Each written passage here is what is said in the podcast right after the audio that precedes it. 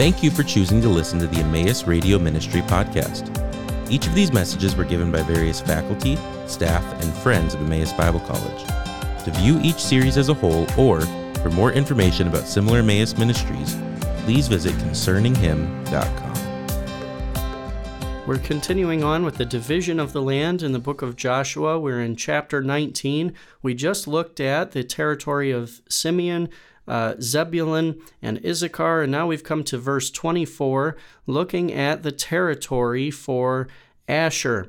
Now, Asher is given territory along the coast uh, in the north, the uh, plain of Akko, as it's called uh, geographically, up uh, all the way toward uh, the cities of, of what would be Tyre and Sidon eventually.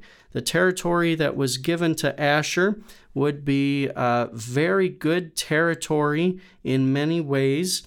The number of the sons of Asher was about 50,000, and so they occupied this fertile coastal plain that was uh, very famous as an area of olive production.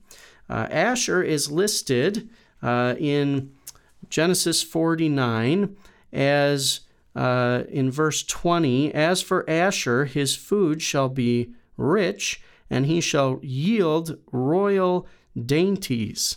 So uh, not a lot is said about Asher except that his land would be productive and that its produce would be used for uh, rulers. So the tribe of Asher was given uh, very good, productive territory in the north.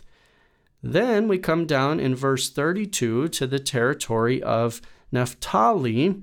Naphtali is immediately to the west of the Sea of Galilee uh, going up to the north, following the northern end of the Jordan River, all the way up toward Mount Hermon in the north, and it includes uh, the area around the city of Dan, although the specific site of Dan would be given to the tribe of Dan.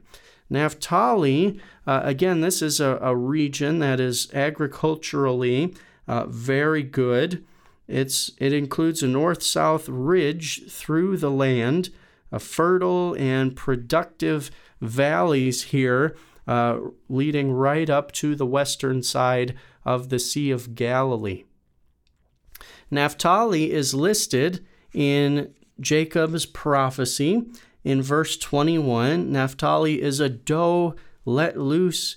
He gives beautiful words, and I think this has uh, in poetic and symbolic form, um, some connotations about the productivity, what would uh, be brought out from the area of Naphtali as well. So in the north, we have Zebulun, Issachar, Asher, and Naphtali immediately to the west and north of the Sea of Galilee. In the south, we saw the tribe of Benjamin settle squeezed right between Judah and Ephraim. And so the only tribe that remains in verse 40 is the territory of Dan. Now, Dan is interesting because they're actually given territory in the south uh, and also a pocket around the city of Dan uh, in the north. So I want to read just a couple verses from this section, verse 47. And the territory of the sons of Dan proceeded beyond them. So in verses 40 through 46, we're given the, the place names for the city of Dan, or the area of Dan, to the north of the region of Judah, south of Ephraim and Manasseh, and about from the Mediterranean coast about two thirds of the way to the east toward the Jordan River. So, opposite of Benjamin, in that little slit of land, you've got the territory of Dan. But now in verse 47, it says, The territory of the sons of Dan proceeded beyond them, for the sons of Dan went up and fought with Leshem and captured it. What is this city? Then they struck it with the edge of the sword and possessed it and settled in it and they called Leshem Dan after the name of Dan, their father. This is the city of Dan that would be very close to uh, Mount Hermon in the north. Verse 48 This was the inheritance of the tribe of the sons of Dan according to their families, these cities with their villages. So Dan has a dual territory.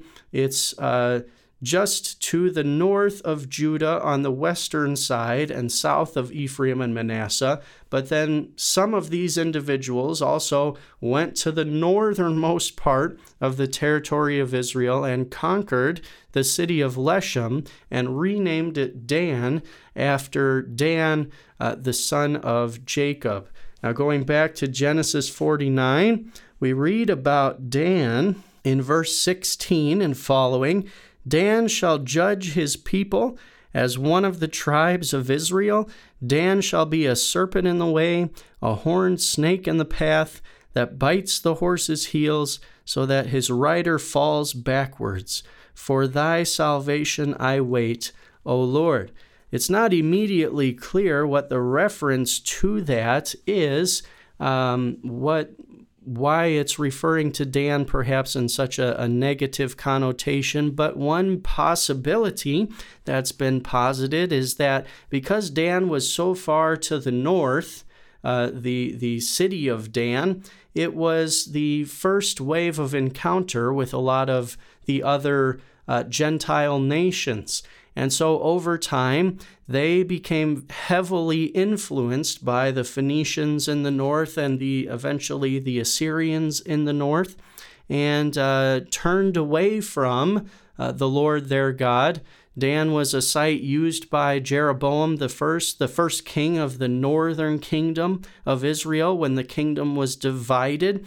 And there was an altar built at Dan and a golden calf set up there to cause the people of Israel uh, to fall into sin. Jeroboam did not want them to return to Jerusalem to worship, and so gave them the opportunity to worship closer to home. Uh, so both of these things might uh, be referring to uh, or going back to Jacob's words in Genesis 49, showing how the people of Dan, specifically the city of Dan, would cause the sons of Israel to fall into sin. At the end of chapter 19, in verses 49 through the end of the chapter, we have uh, territory given specifically to Joshua. Joshua is listed last uh, in the distribution of the land. Remember, because he was one of the spies, two faithful spies to the Lord, Caleb was given his territory within the territory of Judah, and now Joshua will receive his inheritance. Verse 49 When they finished apportioning the land for inheritance by its borders, the sons of Israel gave an inheritance in their midst to Joshua the son of Nun. In accordance with the command of the Lord, they gave him the city for which he asked, Timnath Serah, in the hill country of Ephraim. So he built the city and settled in it. This is a, a principle for us, I think, in leadership coming out here. Joshua takes his inheritance last after everyone else has been served, after every other territory has been given. And I think one principle of godly leadership, of servant leadership, is that you place others above yourself. Certainly, this came out repeatedly in the life of the Lord Jesus, who sought to uh, serve others throughout his ministry rather than uh, to serve himself. Joshua is a good example of that here in uh, helping everyone else uh, in the community of Israel to receive their inheritance before he worries about his own and takes his own inheritance. And so in verse 51, we have the conclusion of the distribution of the land. These are the inheritances which Eleazar the priest and Joshua the son of Nun and the heads of the households of the tribes of the sons of Israel distributed by lot in Shiloh before the Lord at the doorway of the tent of meeting.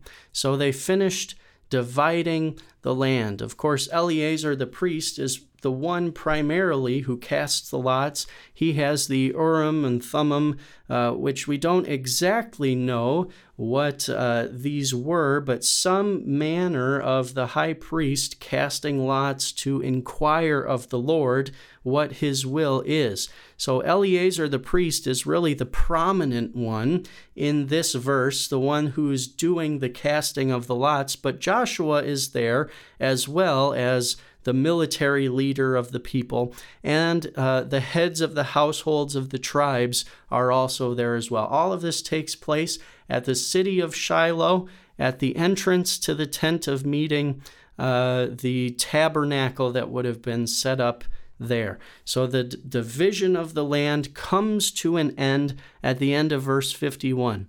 As we move into chapter 20, chapter 20 is about the cities of refuge that are set up.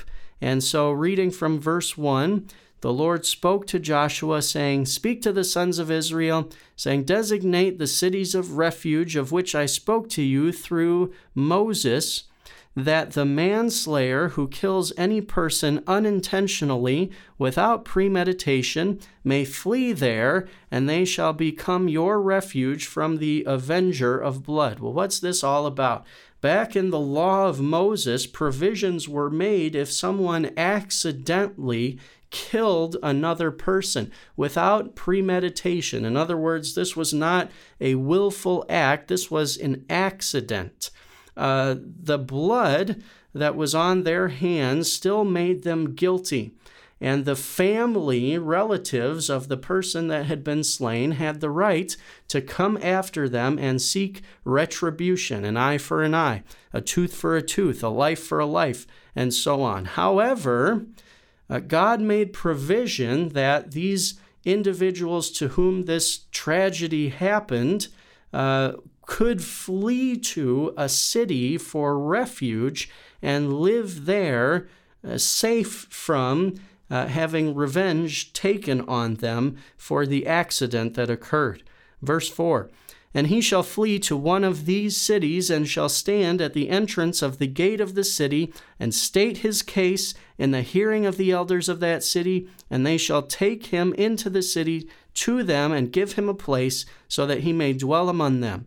Now, if the avenger of blood pursues him, then they shall not deliver the manslayer into his hand because he struck his neighbor without premeditation and did not hate him beforehand. And he shall dwell in that city until he stands before the congregation for judgment, until the death of the one who is high priest in those days. Then the manslayer shall return to his own city and to his own house, to the city from which he fled.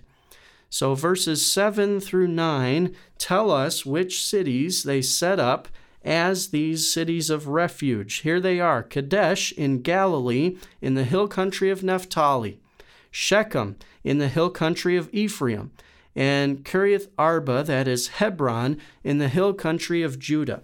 Now, what I want you to realize about these three cities, these are all on the western side of the Jordan River, and they are spaced wonderfully, almost evenly throughout the land, so that wherever you were in the land of Israel, if this tragedy uh, befell you and you accidentally killed someone, you had uh, the an equal shot of making it to one of these cities.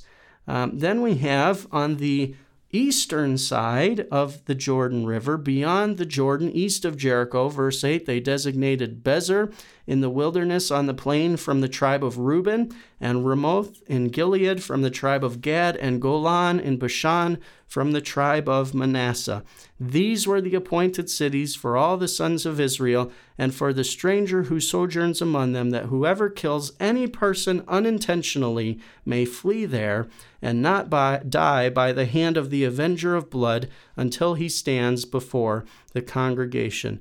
The Lord is just, and he knew that in these situations, these individuals had not acted willfully, but that it was accidental, and so was giving them a chance to uh, protect themselves. So the justice of the Lord is on display here. Thank you for listening to the Emmaus Radio Ministry podcast. This ministry is possible because of the generous contributions from our partners around the world. For more information about partnering with us, please visit emmaus.edu/partner.